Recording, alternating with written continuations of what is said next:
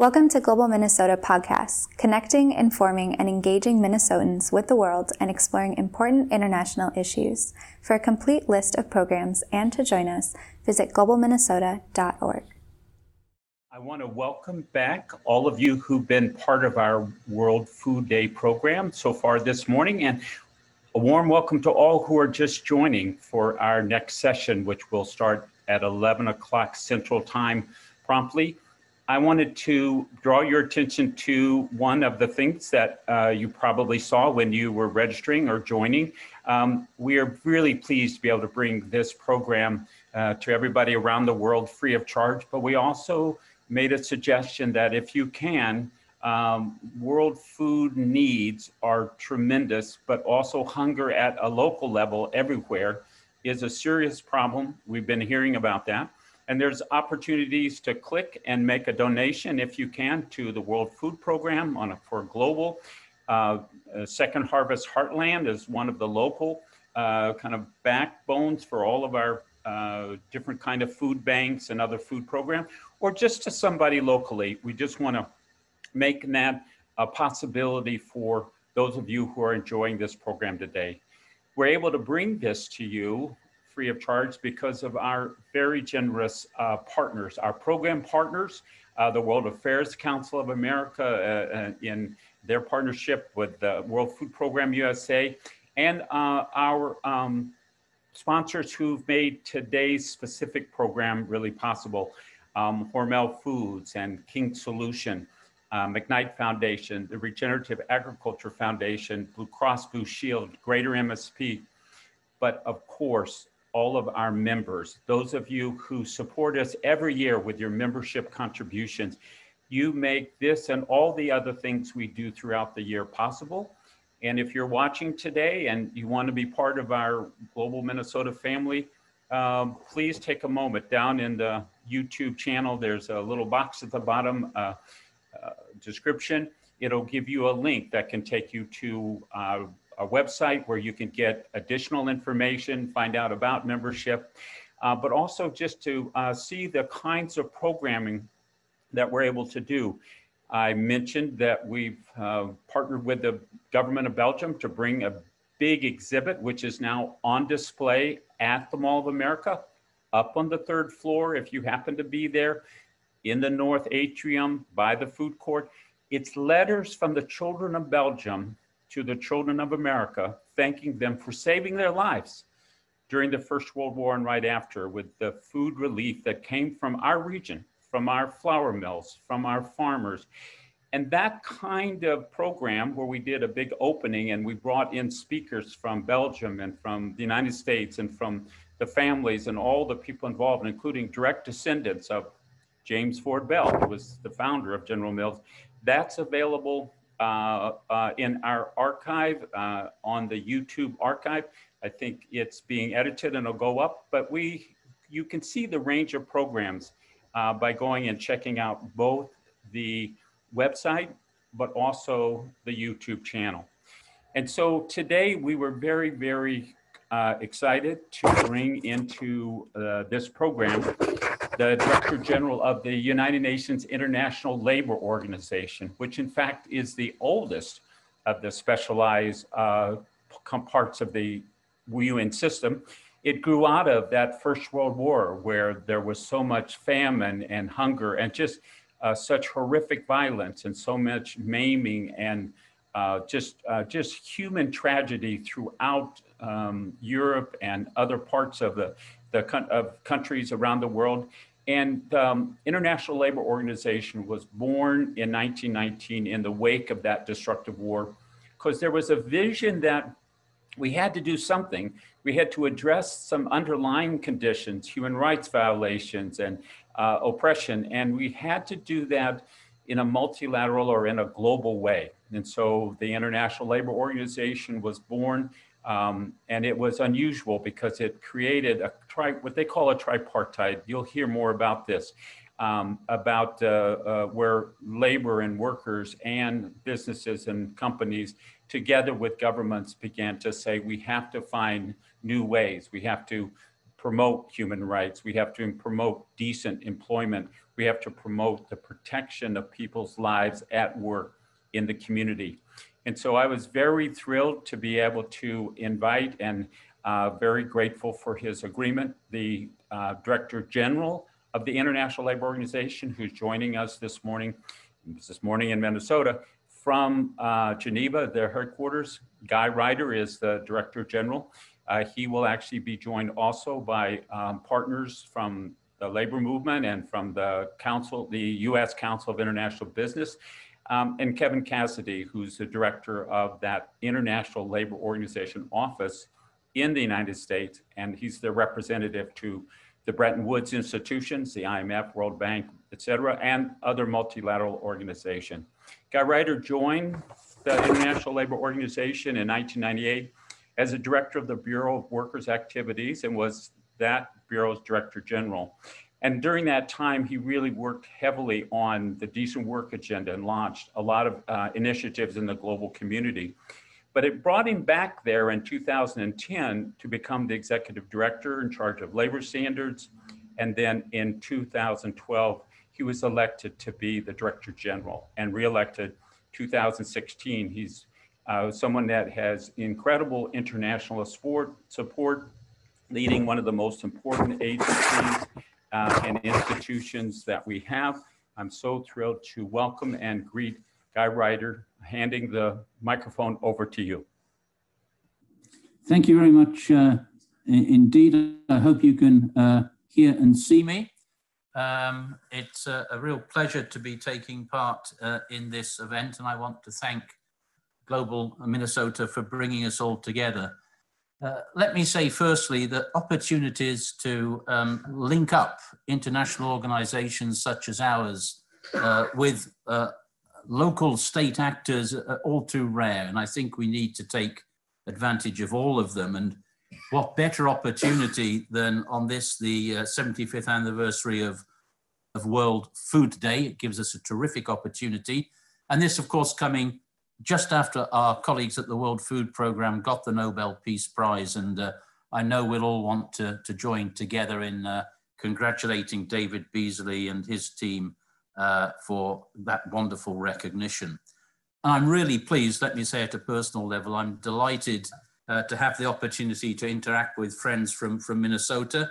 You remind me of my one, and I'm afraid only visit uh, to Minnesota. It was quite a long time ago, I have to say. Uh, I went up to uh, visit the Iron Range to, to see working issues on, on the Iron Range up there in the north of your state. Uh, it was a memorable visit. I learned a lot. Uh, I also learned that it gets extremely cold in Duluth in December, and the memories of that, uh, the climatic conditions uh, have remained with me. Anyway, great to be with you. Let me just say a few words about the International Labour Organization. I don't want to miss the opportunity to make us better known to all of you over there. As was said by Mr. Ritchie in the introduction, uh, we're 100 years old, uh, last year actually. Uh, we predate any other part of the international uh, system. We predate the United Nations, but we have subsequently become a specialized agency of the United Nations. Uh, and the basic idea of the International Labour Organization, and you'll, you'll get the clue really from the fact that we were set up immediately after the First World War with Woodrow Wilson playing a key role. The basic idea is to avoid conflict, to preserve peace. You need to promote social justice. And to that end, you need to look after people at work. You need to ensure that people have decent working conditions and are able to make a decent living uh, from it. And we've got this uh, incredible, I think, peculiarity of the International Labour Organization, and you'll, you'll see it in action after I finish my, my few comments. Uh, we bring together not just the governments of the world, we bring together the employers' organizations, the business community on one side of the table, and labor and trade unions on the other. And they're not just invited to the organization, they are members, they have a full uh, role in decision making in our organization. And that makes our organization a really interesting, sometimes difficult place to be, but it's very seldom boring, let me say that. And one of the things, I'm going to finish with this on the uh, ILO. One of the things that the ILO does, and probably we're best known for, is we negotiate together every year uh, on a global tripartite basis, these three groups together, uh, international labor standards, conventions and recommendations, which are effectively the international rules of the game when it comes to labor matters. Uh, and when those conventions are voluntarily ratified by our member states, they become binding in law. And that's an important point to make. I have to say the United States is not the most enthusiastic uh, ratifier of our conventions, but we can hope we can encourage you uh, to greater efforts in that regard. Now let me turn uh, my attention to food issues. You, you might at first sight say, well, you know, food's really important, it's World Food Day, but what has the ILO and this gentleman from the ILO really got to tell us uh, about food? Well, I think we have to just take a moment to consider just how intimately connected food, food security, the right to food, which is recognized at the international level, how intimately all of that is linked to the work that we do uh, and what we get from that work. Now, let me just um, remind everybody that despite the recognition of the right to food in international law, uh, we are in a situation in the world today, and I'm speaking of before COVID 19 took hold, of 690 million people who suffer from chronic hunger, 2 billion people who have hidden malnutrition. And I think the first question all of us should be asking ourselves, you know, wherever we live, is how is this possible? How is it possible in a world where we do have the capacity, notwithstanding planetary limits, notwithstanding the pressures of population growth, we have the capacity uh, to feed and ensure the proper nutrition of every person on this planet. It just doesn't happen. Why?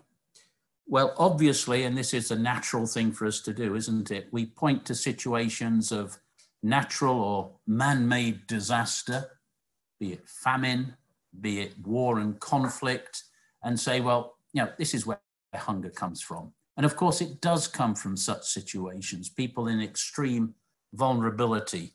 Uh, and, you know, we think of the Yemen, for example, where we see, frankly, hunger being used as a weapon of conflict and war.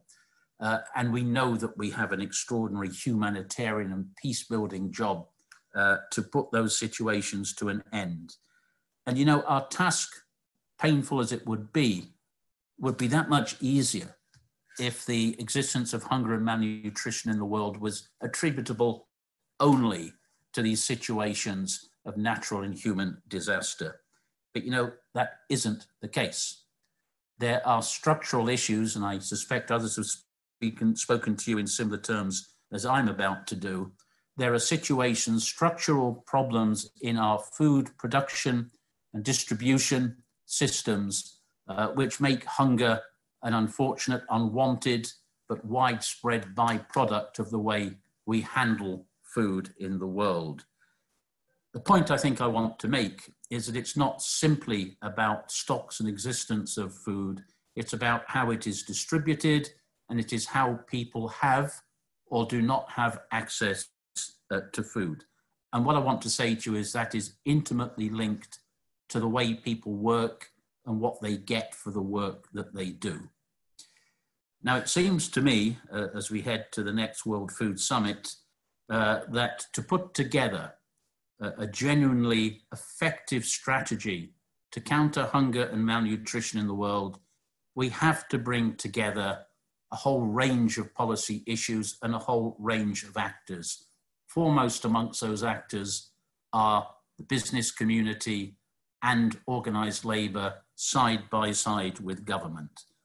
We have to bring the science of food production to play, agronomy and everything that goes with it. We have to bring those who are concerned with land holding, land tenancy, land use.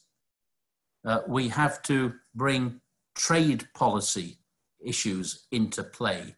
We know that the current uh, arrangements for trade policy, agricultural subsidies and the rest of it is vitally important as well. And we have to think how global supply chains in the food industry operate. You know, food starts with that point of production, agricultural laborers in the fields. It goes through to the processing process and it goes right up to those retail workers who are at the point of sale. These are complex processes and they are processes which bring unexpected and sometimes entirely illogical results. Side by side, and I'm sure this has been mentioned before with hunger and malnutrition, we have the problems of obesity, don't we? You know, and there is something strange about a problem of obesity, which is by and large associated uh, with uh, the rich in poor countries and the poorest in rich countries. And we have to unravel those realities and think what we must do about them. But let me focus um, a little bit now uh, on the situation of people uh, who work in the food chain. And of course, their numbers vary greatly uh, according to the economies in which they work. Uh, my figures are that in the United States, those in food and food processing uh, amount to about 11% of the workforce go to sub-Saharan Africa, go to South Asia, and you're 60% plus as the figure uh, that applies. Now, what are the problems? What are the issues that they face? Well, a large proportion of those whose job it is to produce food, the growers, the laborers, the people whose job it is to produce food very often can't afford and can't have access to enough food to keep them healthy. And so we have to start our thinking with the circumstances of agricultural and rural workers in the world.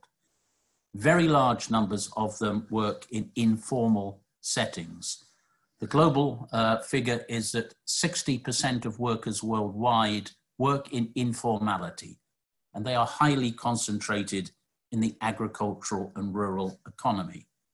Regrettably, child labor there are still 152 million child workers in the world, heavily concentrated in agriculture. Forced labor, still 25 million forced laborers in the world, a lot of them involved in food production. These are the issues that I think lie uh, at the sometimes hidden end of food production and which we all need to address. But then you have to look at situations of um, rural uh, economies in national economies. We have to work out the ways to make domestic supply chains work better. We have to do things to make working in the rural economy not second best as it is perceived as being in so many countries. That's why you get uh, the very high levels of rural to urban migration that we see in the developing world we need to make working in the rural economy a really viable and attractive proposition, particularly for young people. That is rarely the case today. Then we have to look at basic issues of safety and health in the rural economy. You know, hazards in the agricultural uh, uh, sector vary from familiar issues of musculoskeletal um, problems, exposure to harmful chemicals, heat stroke, but they also include snake bites and issues such as that. So, an enormous range of issues that we have to, to look at. And I think my last point in this regard uh, is that in very many of our member states, agricultural workers, rural workers are treated differently from other workers under the law, labor law of the land. Now, the ILO doesn't think that there is any justification for making a particular distinction, uh, particularly in respect of the exercise of basic rights.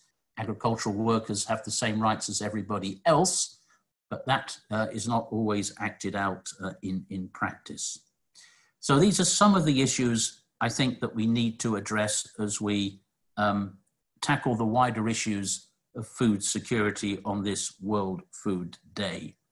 And let me finish, and I, I will not go further, by just making a couple of remarks about how COVID 19 has impacted on what is an already pretty difficult situation in respect of food and work connected with food. We have seen uh, that COVID 19 has devastated the world of work. By our calculations, COVID 19 has led to the destruction of jobs to the equivalent of 495 million full time jobs around the world. That is a volume of work which has ceased to take place as a direct result of COVID 19 uh, and uh, its economic and social consequences.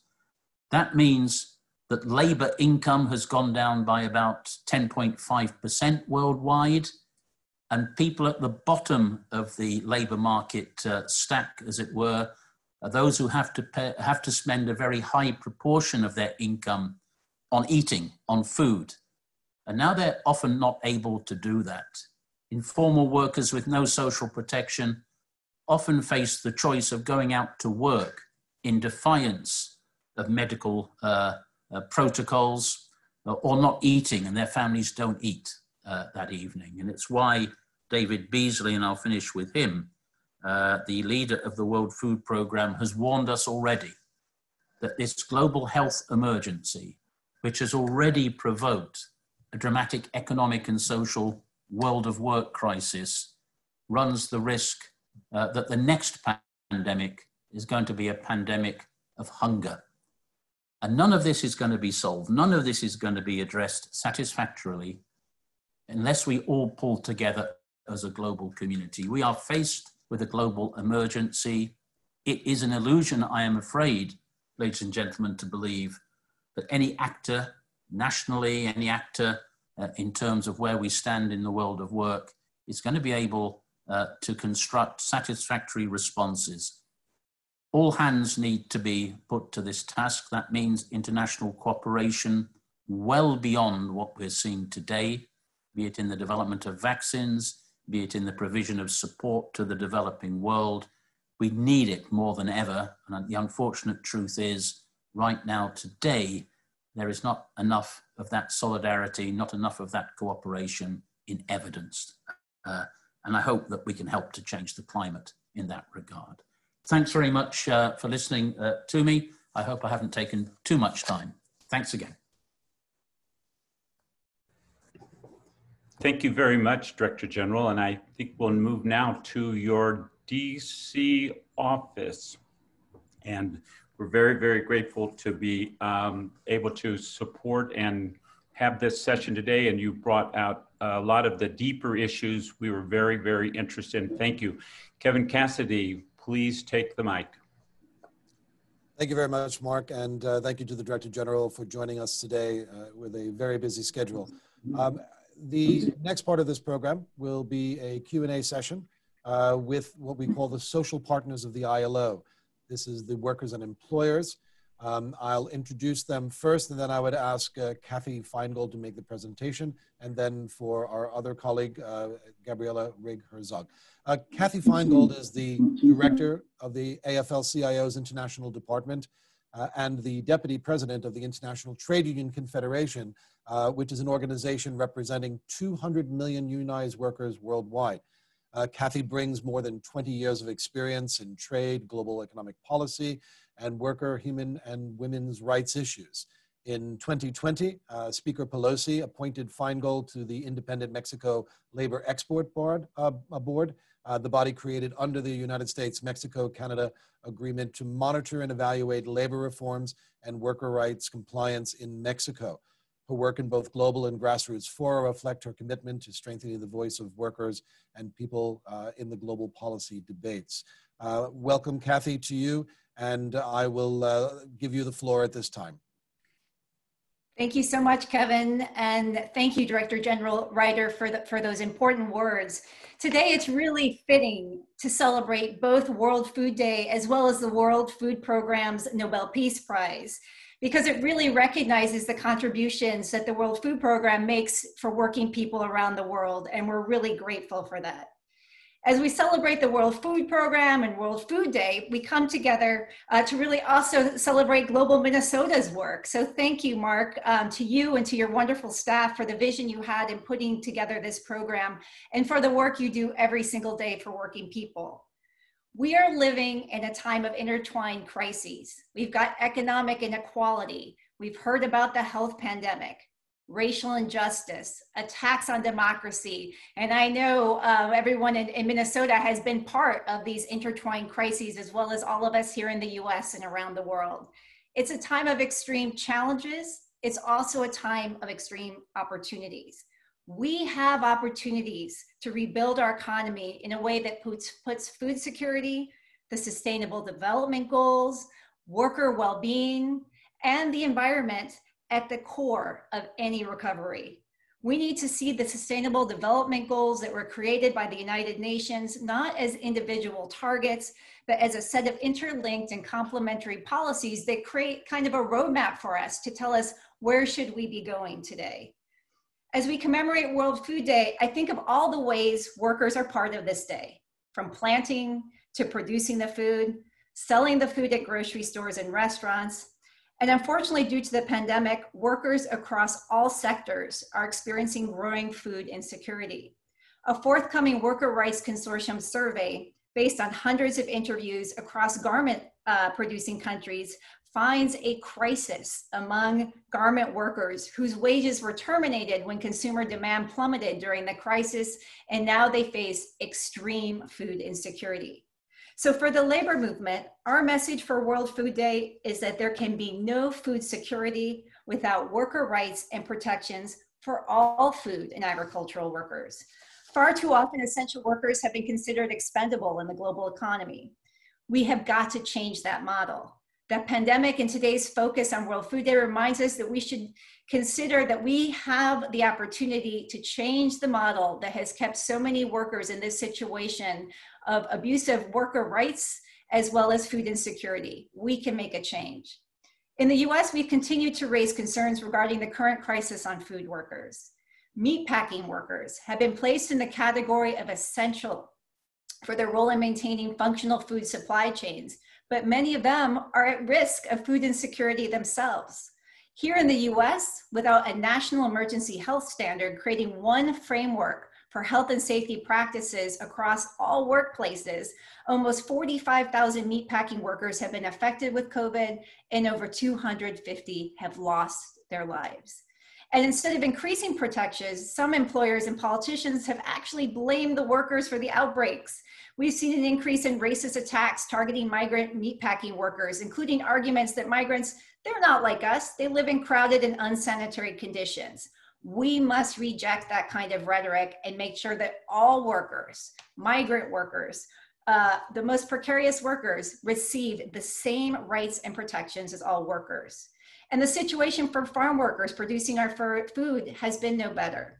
With the shutdown of restaurants, schools, universities, corporate cafeterias, American farms have scrambled to find alternative ways of getting produce to markets. Prices have fallen by 20 to 30%, and workers have been hit correspondingly. And the mass layoffs of farm workers resulted in another layer of crisis for those on temporary visas, known as H-2A visas here in the United States. We know that this is a situation that has faced migrant workers around the world in different visa categories.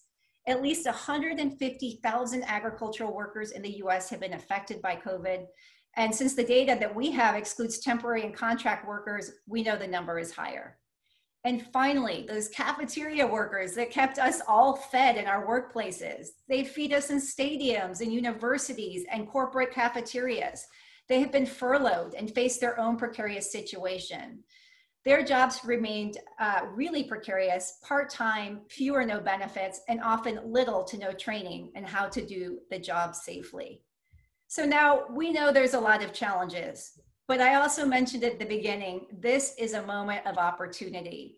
We absolutely know that we cannot go back to this model where farm workers' rights have been excluded from US labor law, have been excluded from many laws around the world, where migrant workers are not receiving the same protections. We can change all that right now as we think about what kind of recovery packages and what kind of economic models we need to rebuild to make sure that uh, our model is rooted in protecting the rights and well-being of workers and of the environment.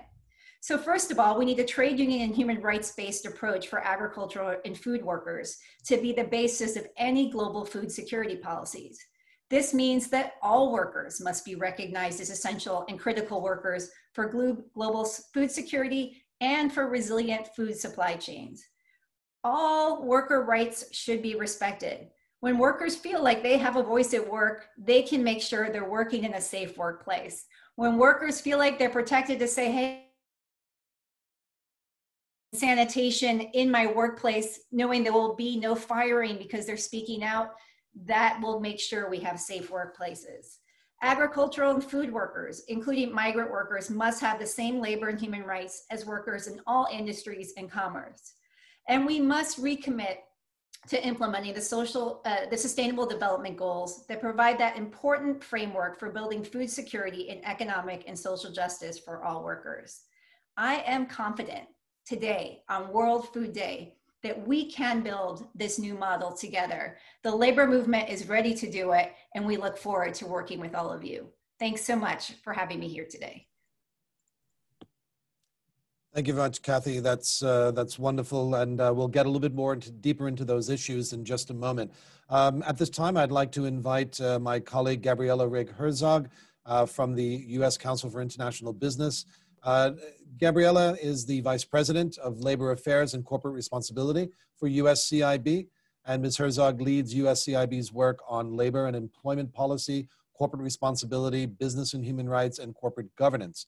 Uh, USCIB itself advances the global interest of American businesses, both as a member of the ILO and through its membership in the International Organization of Employers.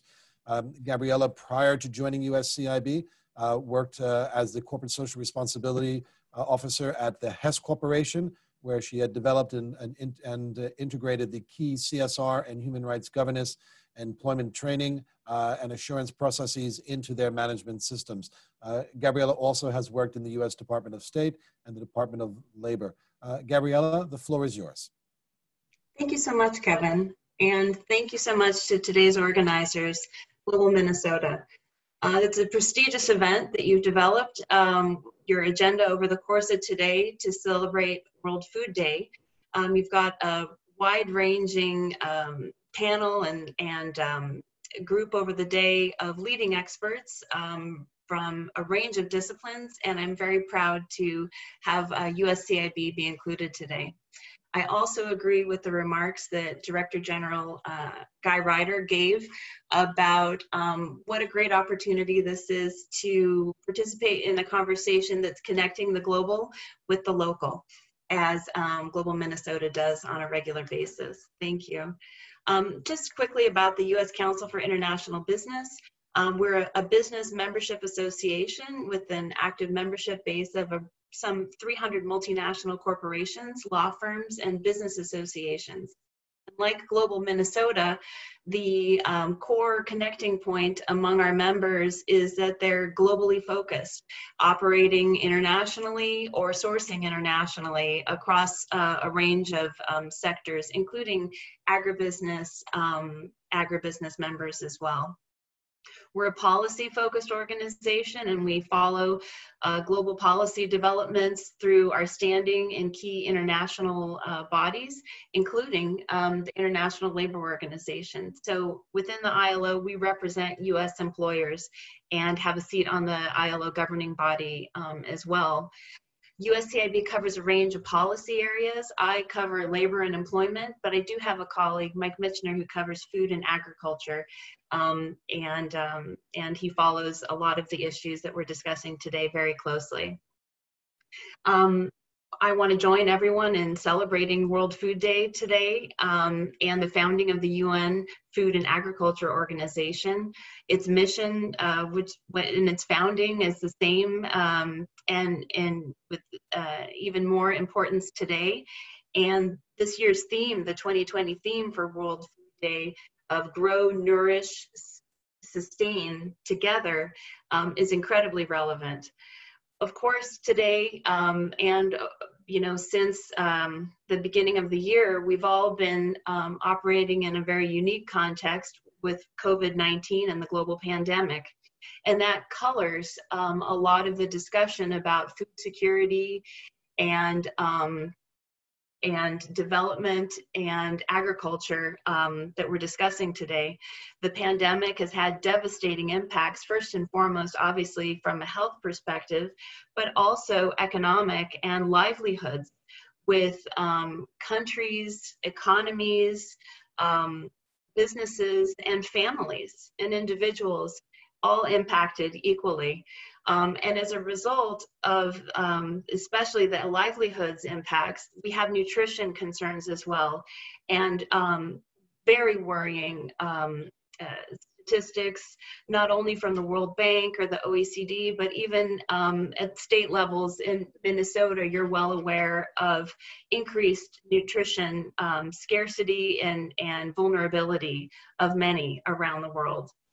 Um, so in terms of a, a response, um, certainly there's short-term um, opportunities, um, infusion of short-term economic support for families to be able to um, have access to resources to um, get the food they need uh, to sustain their families um, shoring up social protection systems as well is an, a policy area that we've certainly advocated for, um, especially at the global level.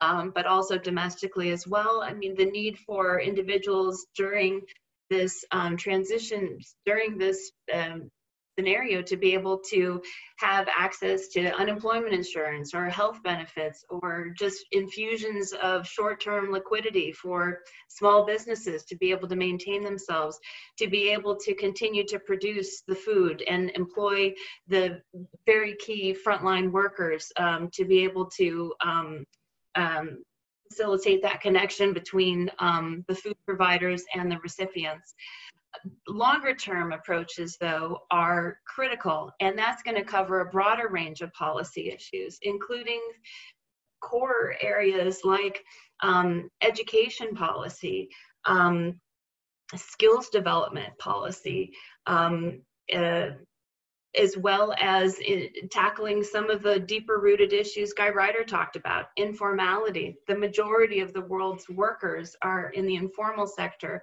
where some of the biggest challenges regarding decent work are prevalent.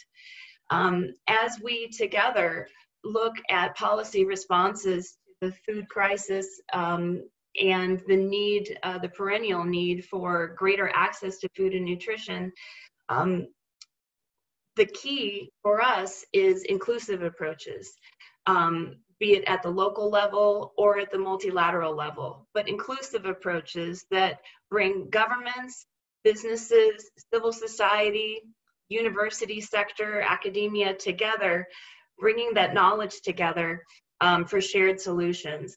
And I thought uh, the launch earlier today of the MBOLD, the Minnesota MBOLD Coalition, which brought together businesses, universities, and civil society to um, address, uh, as my understanding is, future of food and agriculture in ways that nourish the growing population, but also protect and preserve Earth's natural resources is an example of an inclusive approach responding to a key critical need um, that is one that we should look to um, with um, support and um, hopes for replication going forward. And maybe I'll just touch on an example of um, this type of inclusive approach and the partnership model that's so key um, for um, for, for uh, successful responses by mentioning an initiative at the U.S. Council for International Business that we recently launched, Business Partners for Sustainable Development. It's an initiative of our foundation, and it's a virtual center that establishes a framework for government, business, and civil society to share information, resources, activities, and capabilities um, the objective is to facilitate partnerships on key issue areas like global nutrition and malnutrition and find creative solutions um, that can be optimized. And in a recent example, and I'll conclude with this, uh, Kevin, and look forward to the discussion. Um, the, our foundation teamed up with the Global Alliance for Improved Nutrition, GAIN, to organize two um, public-private uh, partnership dialogues on the issue of how to address um, and tackle malnutrition And this work, these dialogues led to, develop, to the development of a set of seven principles for engagement between governments and businesses to improve nutritional outcomes through public-private partnerships. And this work is being advanced to donors and key development, uh, development agencies, foundations, and companies interested in advancing this work, and will also be um, uh, furthered at um, national levels, um, uh, but with a, a, slightly delayed timeline because of, um, of course, uh, COVID um, overlays and the need um, to wait until we can do those uh, dialogues in person on the ground. Um, so that's just an example of the importance of um, and value of inclusive approaches, partnerships, and dialogue um, at the multilateral system level and locally as well. And um, thank you so much. Gabriella, thank you very much for that. So now we'll go into the Q&A uh, component uh, segment of this uh, discussion. And um, I think the the, the question I think on everybody's mind right now is on uh, COVID-19 uh, about how, um, you know, these uh, essential workers, uh, becoming essential workers, are poorly paid and working in difficult conditions and so uh, maybe not having the right protections and so so first to Cathy um, you know what are you seeing out there and, and, and what is afl-cio and the other affiliates doing to assist people in this uh, difficult time Thanks, Kevin. Uh, we see that there's a tremendous crisis. And um, uh, you know, one of the first things that we said during this crisis is our country needs an emergency uh, temporary health standard. We asked the Department of Labor to do that. Uh, we actually had to have a lawsuit filed because it, uh, we weren't getting the needed uh, government regulation on this. Um, without that framework, what's happening is they're having to do it state by state. So we saw today the governor of Michigan um, coming out with a new um, order around protecting the health and safety of workers. We've seen Virginia enact an important piece of legislation. But what we really should be seeing is one framework so that employers know, you know, what do we need to do to have good, healthy workplaces. Um, so that's one important thing during this crisis. The other crisis is absolutely giving um, workers the protection they need. Um, we've been trying to uh, support uh, a renewal and expansion of what was the CARES Act, which is now being called the HEROES Act.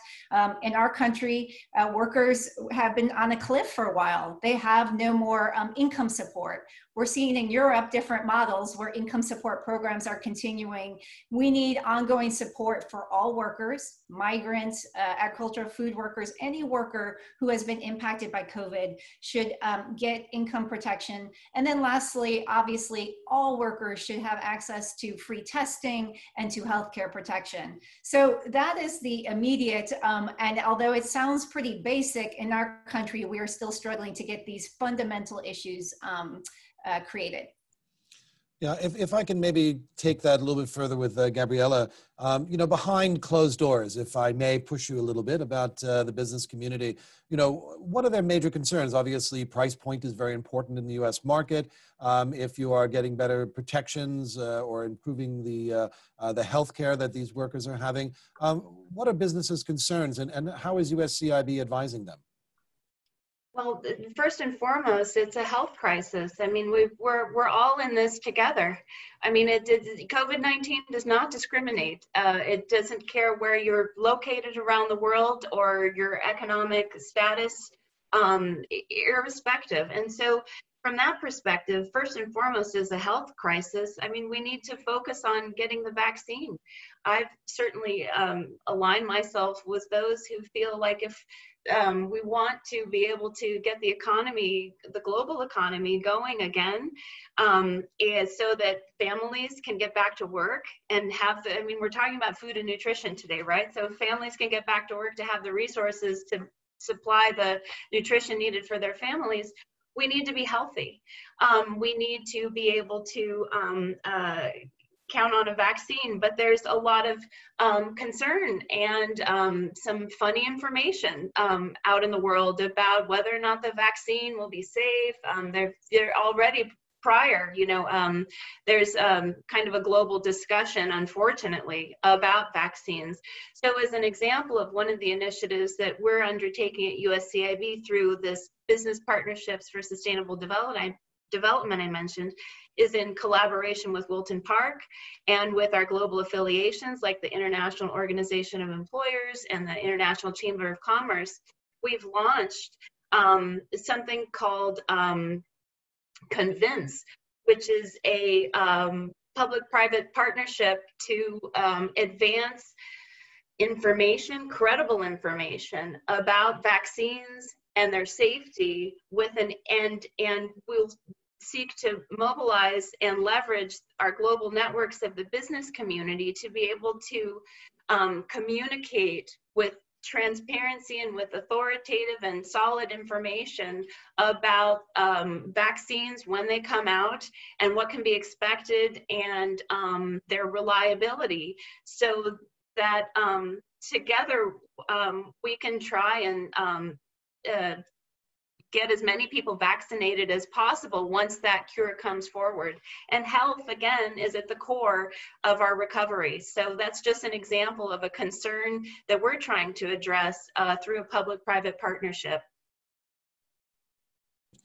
Cathy, you were talking a bit earlier about migrant workers. We, we know that migrant workers are in many ways the backbone of the agricultural sector in terms of picking or planting and weeding. And so, um, you know, what challenges do we face currently? What would like, what would uh, the AFL and again your affiliates uh, advise uh, and uh, and to sort of de-escalate people's maybe misperceptions, maybe giving a clearer picture about what that actually means?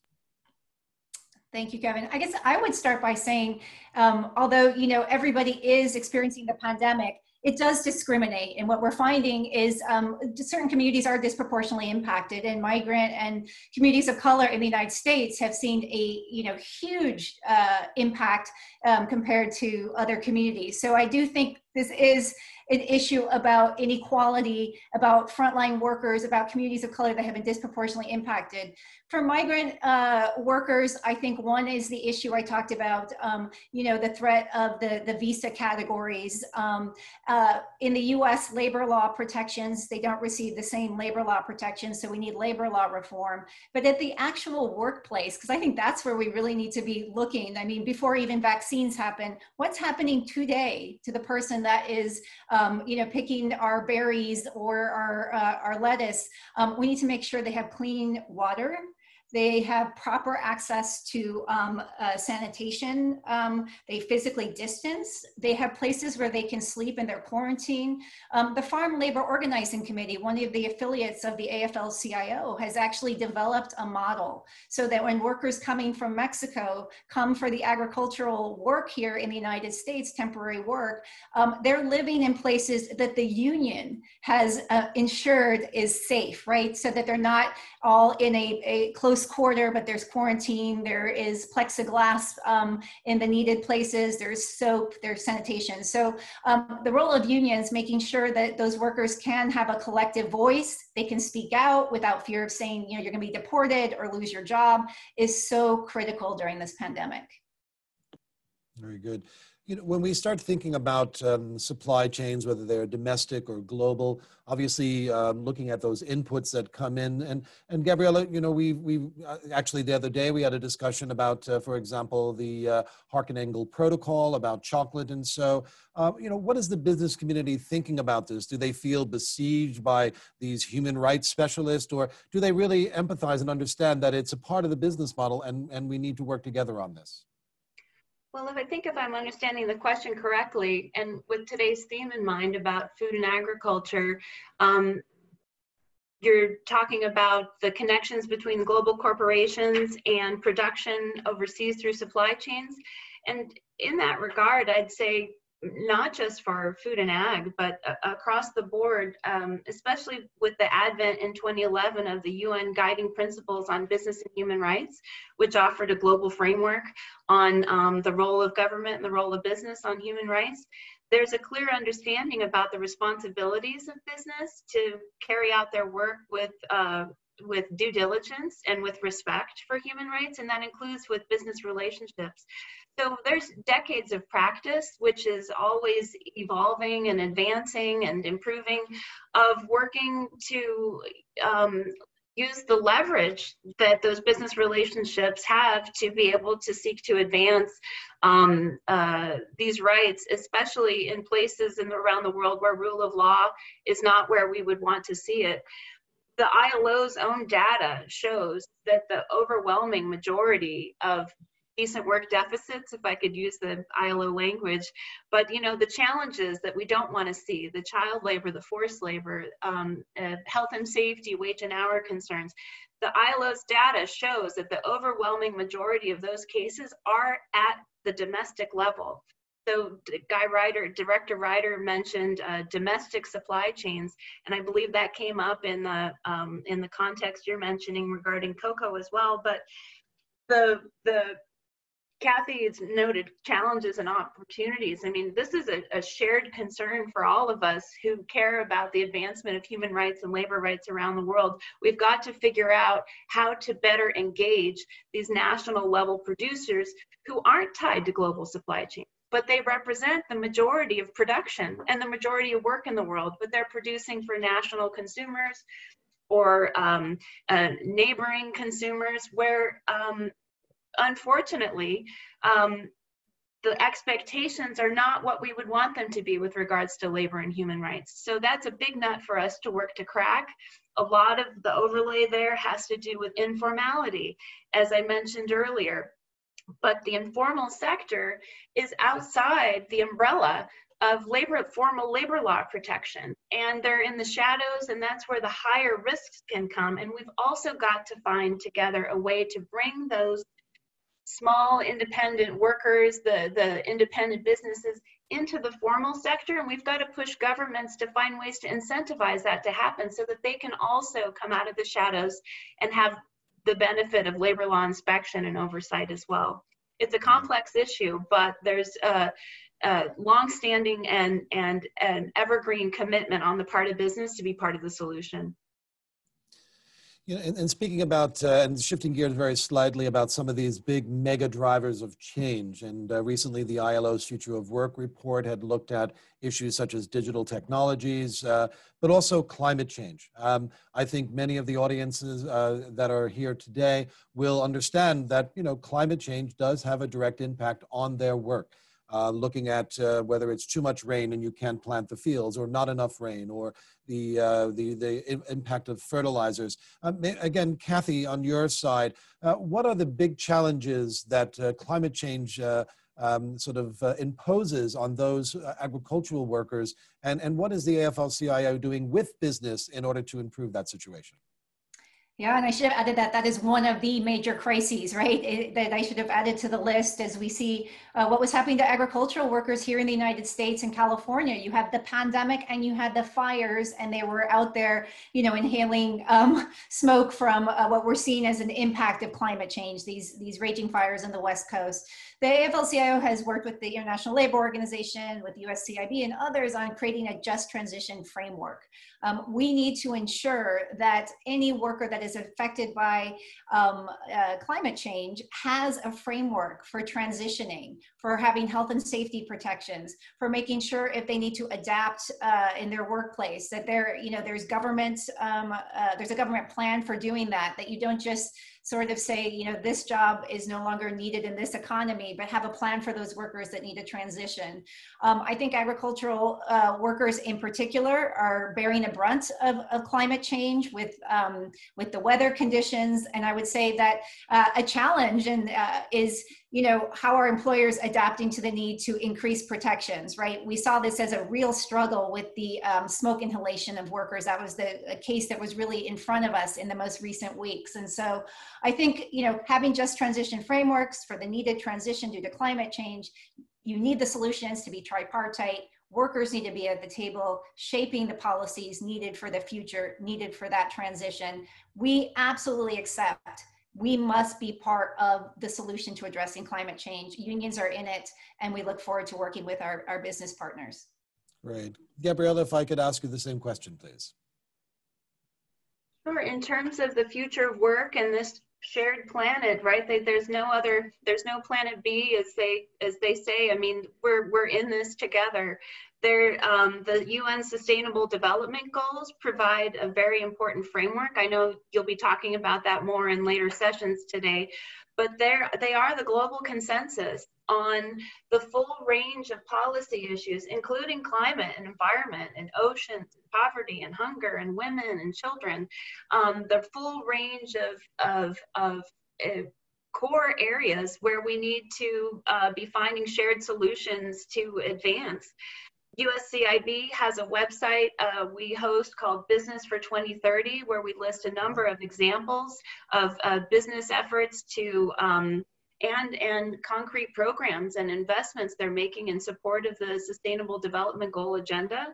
Um, the Sustainable Development Goal agenda and, and, and climate, as you're talking about, and we're talking about agriculture and we're talking about worker, these are intersecting policy areas.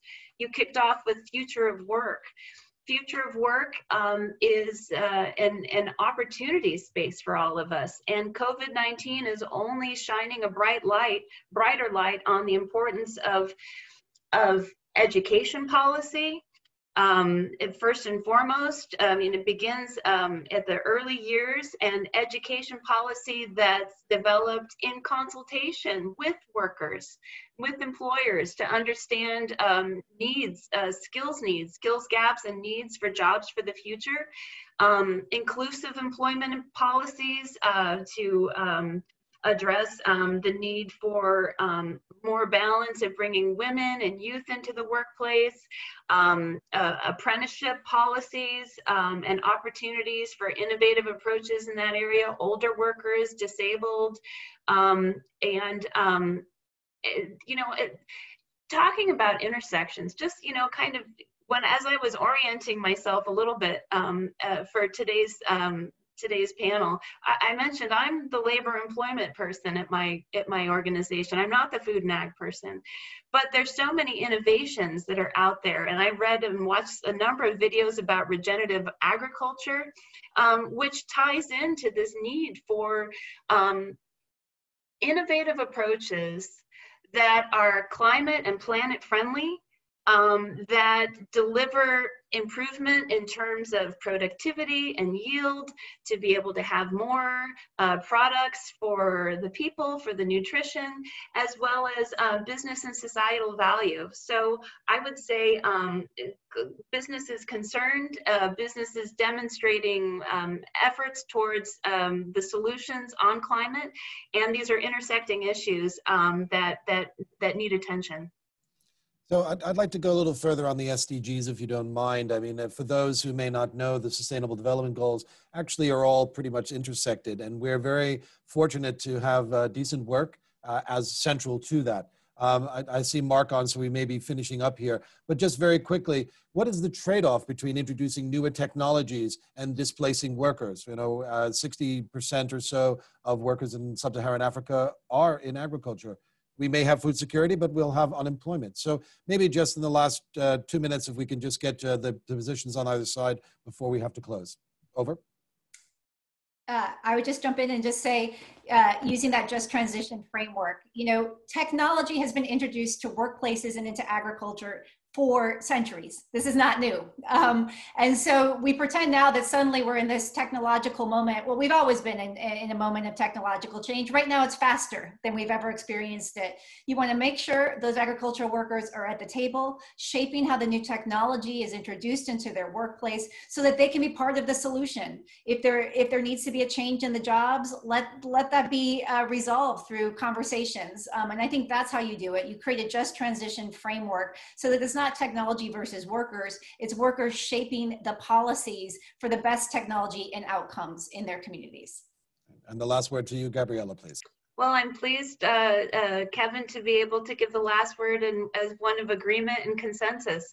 Um, there is a need for inclusive approaches um, on um, uh, to be able to make sure that workers as we are transitioning to new systems or innovations um, in agriculture and beyond, um, that we're also investing in retraining and um, upskilling to be able to and to, to be able to support them in securing their ability to transition as well and, and advance on behalf of their, um, their families and their communities. So include business, include workers, include governments uh, together at the table, and um, that's what the ILO offers. And um, and I think in inclusive approaches are are um, really what's required.